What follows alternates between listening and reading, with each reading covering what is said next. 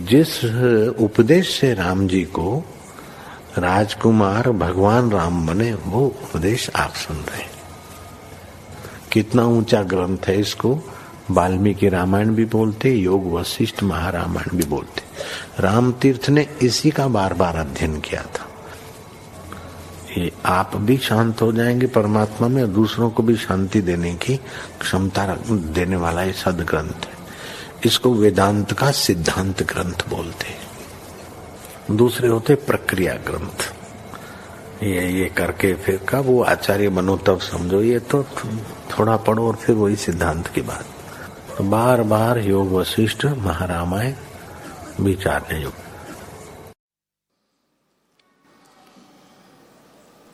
ओम श्री सदगुरु परमात्मा ने नमः।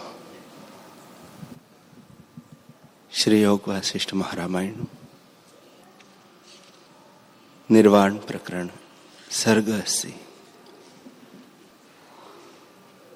कुंभज बोले, हे राजन, न कोई जन्मता है और न कोई मृतक होता है। जो का त्यो आत्मा ही स्थित है। उसमें जन्म, मरण आदि विकार देखना यह ज्ञान भी अज्ञान ही कहलाता है। हे राजन, जैसे कोई ब्राह्मण हो और ऊँची बाह करके कहे कि मैं शुद्र हूँ और मुझे वेद का अधिकार नहीं, या जैसे कोई पुरुष कहे कि मैं मृतक हूँ और उसको जानता हूँ, वैसे ही आपको कुछ वर्णाश्रम का अभिमान लेकर कहना मूर्खता है, क्योंकि यह असम्यक दर्शन है। जब जो का त्यो जानता है तब दुखी नहीं होता। हे राजन, ऐसा ज्ञान जो सम्यक दर्शन से नष्ट हो जावे, सो ज्ञान ही है। जैसे सूर्य की किरणों में जल बुद्धि होती है और किरण के ज्ञान से जल का ज्ञान नष्ट हो जाता है तो वह जल का जानना अज्ञान ही था। और जैसे रस्सी में सर्प जानना रस्सी के ज्ञान से नष्ट हो जाता है तो वह सर्प बुद्धि अज्ञान है, जो सम्यक दर्शन से नष्ट होता है। जब ऐसे सम्यक दर्शी होंगे, तब आध्यात्मिक तापों से निवृत्त होकर शुद्ध होंगे। आत्मा अज शांत रूप, सत असत से परे है, उसमें भिन्न वस्तु कुछ नहीं, वह प्रकाश रूप है, ऐसे ही तुम भी हो। हे राजन, अज्ञान भी और कुछ नहीं। इस चित्त के उदय होने का ही नाम अज्ञान है। अज्ञान का कारण चित्त है। जो पदार्थ चित्त से प्रकट हुआ है, नष्ट भी चित्त से ही होता है। ऐसे तुम शुद्ध चित्त से वासना रूप चित्त का नाश करो। जैसे अग्नि पवन से उपजती है और पवन ही से शांत होती है, वैसे ही शुद्ध चित्त से चित्त को नष्ट करो। हे राजन, न तुम हो, न मैं हूँ। न इंद्रिया है, न संसार है, और न यह जगत है। केवल शुद्ध आत्मा है। हे राजन, जो चित्त ही न हो तो चित्त का कार्य विश्व कहाँ से हो? यह ज्ञानी को भाषित होता है कि चित्त है और विश्व है। आत्मा केवल अपने आप में स्थित है। चित्त का उदय होना अज्ञान से है। जब अज्ञान नष्ट होता है, तब चित्त और अहम त्वम सब नष्ट हो जाते हैं। हे राजन, तुम शुद्ध आत्मा, एक प्रकाश अच्युत और निरंतर हो। देह इंद्रियादिक रूप से तुम ही स्थित हुए और इच्छा अनिच्छा भी तुम ही हो। जैसे चंद्रमा की किरणें चंद्रमा से भिन्न नहीं, वैसे ही तुम हो। तुम निर्विकल्प हो। तुम में कुछ स्मृति नहीं, तुम केवल ज्यो का त्यों स्थित हो। श्री वशिष्ठ जी बोले, हे रामचंद्र जी जब कुंभज मुनि ने ऐसा कहा, तब शिखर ध्वज शांति को प्राप्त हुए और नेत्र मुंद कर सब अंगों की चेष्टा से रहित हुए। जैसे शिला पर पुतली लिखी हो, वैसे ही स्थित हो। एक मुहूर्त भर वह निर्विकल्प स्थित रहे और फिर उठे। तब कुंभज ने कहा, हे राजन आत्मा तो निर्विकल्प है। उस निर्विकल्प शिला में तुमने शयन किया है और जानने योग्य को तुमने जाना है। अब तुम्हारा ज्ञान नष्ट हुआ, अथवा नहीं हुआ, और तुम शांति को प्राप्त हुए या नहीं हुए, सो मुझसे कहो। राजा बोले, हे भगवान, तुम्हारी कृपा ने मुझे उत्तम पद की प्राप्ति की है। तुम्हारी कृपा ने मुझे उत्तम पद को प्राप्त किया है। हे भगवान, तत्ववेताओं के संग से जैसा अमृत मिलता है, वैसा क्षीर समुद्र से भी नहीं मिलता। वह जो देवताओं की सेवा से भी नहीं मिलता, तुम्हारी कृपा से मैंने ऐसे अमृत को पाया है, जिसका आदि अंत नहीं, और जो अनंत और अमृत सार है। अब मेरे सब दुख नष्ट हो गए हैं और मैं जागा हूँ। अब मैंने अपने आप को जाना है कि मैं आत्मा हूँ। मेरे साथ चित्त कोई नहीं और मैं केवल अपने आप में स्थित हूँ। अब मुझे कोई इच्छा नहीं। जिसमें कोई क्षोभ नहीं, ऐसे निर्विकल्प पद को मैं प्राप्त हुआ हूँ। हे भगवान, ऐसा मेरा अपना रूप जिससे सब प्रकाशित होते हैं। उसके जाने बिना मैंने कोटि जन्म पाए थे। अब मेरे दुख नष्ट हुए और तुम्हारी कृपा से मैंने एक क्षण में जान लिया है। आगे भी श्रवण किया था, पर क्या कारण है जो आगे न जाना और अब जाना? कुंभज बोले, हे राजन, अब तुम्हारे कषाय मन के मैल परिपक्व हुए हैं। जैसे फल परिपक्व होता है, तब यत्न बिना ही वृक्ष से गिर पड़ता है। वैसे ही अब तुम्हारा अंतकरण शुद्ध हुआ है और अज्ञान नष्ट हो गया है। जब अंतकरण मलिन होता है, तब संतों के वचन नहीं लगते। और जब अंतकरण शुद्ध होता है, तब संतों के वचन लगते हैं। जैसे कोमल कमल की जड़ को बाण लगे तो शीघ्र ही बेच जाता है। वैसे ही शुद्ध अंतकरण में उपदेश शीघ्र ही प्रवेश करता है। हे राजन, अब तुम्हारी भोग वासना नष्ट हुई है, और स्वरूप जानने की इच्छा हुई है। इससे तुम जागे हो। हे राजन, मैंने उपदेश तब किया जब तुम्हारा अंतकरण शुद्ध हुआ है। प्रतिबिंब भी वहाँ पड़ता है जहाँ निर्मल स्थान होता है। जैसे श्वेत वस्त्र पर केशर का रंग शीघ्र ही चढ़ जाता है और रंग भी चटक होता है, वैसे ही शुद्ध अंतकरण में संतों के वचन शीघ्र ही प्रवेश करते हैं और शोभा पाते हैं। हे राजन, जब तक अंतकरण मलिन होता है, तब तक चाहे जितना उपदेश कीजिए, स्थिर नहीं होता। जब भोग से वैराग्य होता है, तब कोई वासना नहीं रहती। केवल आत्मपद की इच्छा होती है और तभी स्वरूप का साक्षात्कार होता है। हे राजन, अब तुम्हारा सर्वत्याग सिद्ध हुआ और अज्ञान नष्ट हुआ, क्योंकि अब कोई उपाधि नहीं रही। चित्त ही बड़ी उपाधि है। जब चित्त नष्ट हुआ, तब कोई दुख नहीं रहता। अब तुम सुख से विचरो। तुमको दुख, शोक और भय कोई नहीं। अब तुम शांत पद को प्राप्त हुए हो। राजा ने पूछा, हे भगवान, अज्ञानी को चित्त का संबंध है और ज्ञानवान को चित्त का संबंध नहीं होता। जो स्वरूप में स्थित है, वह चित्त बिना जीवन मुक्त क्रिया में कैसे बरतता है?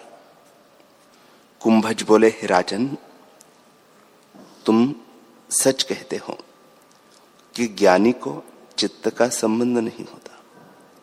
जैसे पत्थर की शिला में अंकुर नहीं उपजते, वैसे ही ज्ञानी को चित्त का संबंध नहीं होता। हे राजन, चित्त वासना रूप है और वासना जन्म मरण का कारण पर जीवन मुक्त के वासना नहीं रहती। ज्ञानवान का चित्त सत्य पद को प्राप्त होता है और अज्ञानी चित्त में बंधा रहता है। इससे वह जन्मता भी है और मरता भी है। ज्ञानी का चित्त शांति में स्थित होने के कारण उसको न बंधन है, न मोक्ष है। वह प्रारब्ध के अनुसार भोग भोगता है और अपने को सर्वात्मा ही देखता है। यद्यपि इंद्रियों से वह चेष्टा करता है तो भी सर्वत्र ब्रह्म ही देखता है। क्रिया करने में इस अभिमान से रहित होता है कि मैं करता और भोगता हूँ। अज्ञानी अपने को कर्ता मानता है। उसको संसार सत्य भाषित होता है। इससे संकल्प विकल्प करता है। ज्ञानवान को संसार की सत्यता नहीं भाषित होती। वह अपने को अकर्ता, अभोक्ता देखता है और अभिलाषा से रहित होकर चेष्टा करता है। जब तक चित्त का संबंध है, तब तक जीव संसार को सत्य जानकर अपने में क्रिया देखता है। पर जब चित्त ही नष्ट हो गया, तब संसार और वासना का जानना कहा रह गया? हे राजन, अब तुमने चित्त का त्याग किया है, इससे सर्व त्यागी हुए हो। आगे सर्व त्याग न किया था, इससे तुम्हारा अज्ञान न नष्ट हुआ था। अब तुम्हारा अहम भाव दूर हुआ है। जब अज्ञान नष्ट हुआ, तब अहम भाव भी न रहा। अहम का त्याग करने से सर्व त्याग सिद्ध हुआ। पहले तुमने राज्य का त्याग किया था, पर राज्य में तुम्हारा कुछ न था। फिर तम का त्याग किया, फिर वन में आकर सब सामग्री का त्याग किया। पर अब तुमने उसका त्याग किया जो त्यागने योग्य अहम भाव है, इससे सर्व त्याग हुआ। जो कुछ जानने योग्य है, सो अब तुमने जाना है। और शांत पद को तुम प्राप्त हुए हो। हे राजन, तुम सब दुखों से रहित आत्मा हो। जैसे मंदराचल पर्वत से रहित क्षीर समुद्र शांत पद को प्राप्त हुआ है, वैसे ही अज्ञान से रहित तुम शांत पद को प्राप्त हुए हो। अब तुम जागे हो और चित्त का त्याग किया है इससे अद्वैत सर्वात्मा हुए हो। हे राजन, जब द्वंद्व या दो अक्षर होते हैं, तब उनकी संज्ञा नाना प्रकार की होती है। जैसे अमृत, विष, सुख, दुख और धर्म, अधर्म। पर जो एक ही अक्षर होता है, वह सबका आत्मा है। तैसे ही तुम्हारा द्वैत अज्ञान नष्ट हुआ है। और तुम सत्य पद को प्राप्त हुए, शुद्ध और निर्मल हुए हो। हे राजन, जो ज्ञानवान है, उसने सम्यक दृष्टि से चित्त का त्याग किया है और उसको कोई दुख नहीं होता। तो उस पद को प्राप्त हुआ है जिसमें कोई दुख नहीं और जहाँ स्वर्ग आदि सुख भी तुच्छ है, क्योंकि स्वर्ग में भी अतिशय और क्षय होता है। अतिशय इसे कहते हैं कि जो बड़े पुण्य वाले किसी को अपने से ऊँचा देखते हैं तो चाहते हैं कि हम भी इसी कैसे हो जावे। और क्षय इसे कहते हैं कि ऐसा न हो कि इन सुखों से गिरो। निदान। स्वर्ग में दोनों प्रकार दुख होता है। पर तुमने पुण्य पाप दोनों का त्याग किया है, इससे सर्व त्यागी हुए हो। जो अज्ञानी पापी जीव है, उनको स्वर्ग ही भला है। जैसे स्वर्ण का पात्र न पाइए तो पीतल का भी भला। वैसे स्वर्ण का पात्र जो ज्ञान है, जब तक प्राप्त न हो, तब तक पीतल के पात्र जो स्वर्ग आदिक है, वे नरक से भले है। पर तुम जैसे को कुछ नहीं। आत्मा में सब पदार्थों की पूर्णता है। सबकी उत्पत्ति आत्मा से ही है। हे राजन, वर्णाश्रम में क्या आस्था करनी है? जहाँ से इनकी उत्पत्ति है, जहाँ ये लीन होते हैं और मध्य में जिसके अज्ञान से देख पड़ते हैं, उसमें स्थित हो। हे राजन, संकल्प विकल्प जो उठते हैं, उनमें मत स्थित हो। किंतु जिसमें ये उत्पन्न और लीन होते हैं, उसमें स्थित हो। तब आदि क्रिया से क्या सिद्ध होता है? जिससे तप आदि सिद्ध होते हैं, उसमें स्थित हो। बूंद में क्या स्थित होना? जिस बूंद से, जिस मेघ से बूंद उत्पन्न होते हैं, उसमें स्थित होइए हे राजन, जैसे स्त्री भरता से कोई पदार्थ चाहे और आप न कहे, वैसे ही तप आदि क्रिया से क्या सिद्ध होता है? जो उनसे आत्मपद को इच्छा करे तो प्राप्त नहीं हो सकता। उसे तो मनुष्य अपने आप से पाता है। हे राजन, आत्मा तुम्हारा अपना आप है। उससे सर्व सिद्धि होता है। जो वस्तु पीछे त्याग करनी हो, उसको ज्ञानवान प्रथम ही अंगीकार नहीं करता। जो कुछ तप आदि है, उनको चित्त से क्या रचना है? अपने आप को देखे कि अनुभव रूप है और सर्वदा निरंतर अपने आप में स्थित है। जब तुम अपने से आप को देखोगे, तब तब आदि क्रियाओं को दूर करके शोभा पाओगे। जैसे बादल के दूर होने पर प्रकाशमान चंद्रमा शोभा पाता है, वैसे ही तुम भी भोग की चपलता को त्याग कर शोभा पाओगे। जब इंद्रियों को जीतकर किसी पदार्थ में आसक्त न होंगे और सर्व वासनाओं का त्याग करोगे तब ज्ञानवान होंगे। जिसने सर्व वासना का त्याग किया है, उसको भगवान विष्णु जानना। वह सर्व राज्य का स्वामी है। जिसने मन जीता है, वह चेष्टा में भी, ज्यो का त्यो रहता है, और समाधि में भी, ज्यो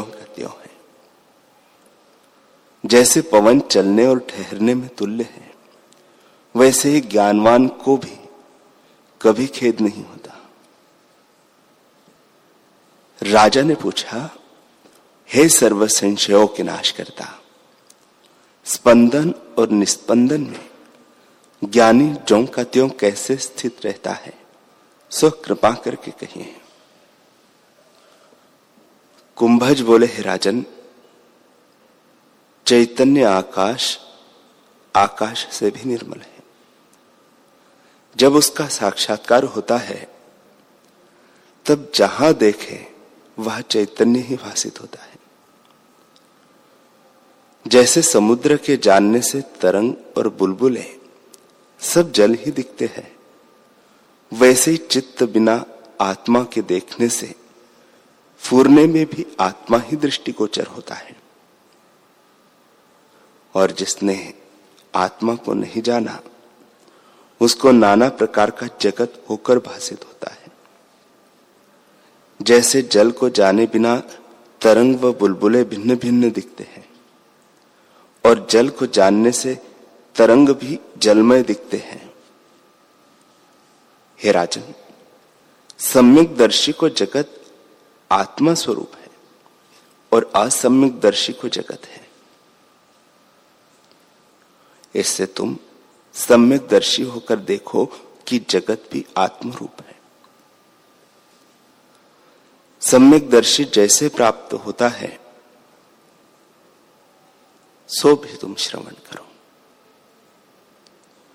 सम्यक दर्शन संत के संग और सच्शास्त्र के विचार से प्राप्त होता है।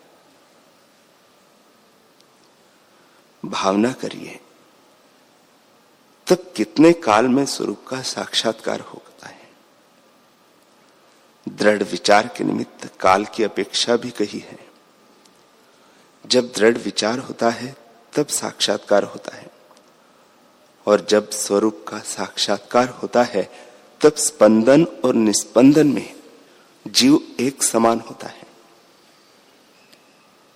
हे राजन, जिसके समीप शहद है वह शहद के निमित्त पर्वत को क्यों खोजे और क्यों दौड़े? वैसे ही तुम्हारे घर में ब्रह्म ज्ञानी चुड़ाला थी। उसको त्याग कर तुमने वन में आकर तप का आरंभ किया। इससे बड़ा कष्ट पाया। परंतु अब तुम जागे हो और तुम्हारा दुख नष्ट हुआ है। अब तुम शांत पद को प्राप्त हुए हो। जैसे रस्सी को न जानने से सर्प दिखता है और भली प्रकार जानने से रस्सी ही जान पड़ती है, वैसे ही जिसने भली प्रकार निष्पन्द होकर अपना रूप आप देखा है, उसको चित्त के स्पुरण में भी आत्मा ही भाषित होता है। जब मन की चपलता मिटती है, तब तुरियातीत पद को प्राप्त होता है। जिस पद को वाणी नहीं कह सकती। हे राजन, तुम भी अब उसी पद को प्राप्त हुए हो, जो मन और वाणी से रहित तुरियातीत पद है। वहाँ कोई क्षोभ नहीं, केवल शांति पद है।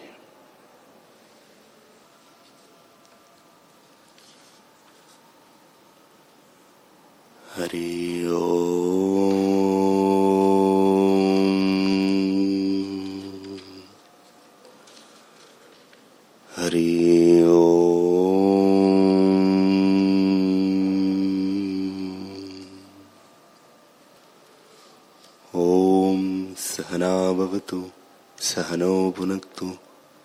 वीर्यं करवावहे। तेजस्विनावधीतमस्तु मा ॐ शान्तिः शान्तिः शान्तिः। श्री सद्गुदेव भगवान की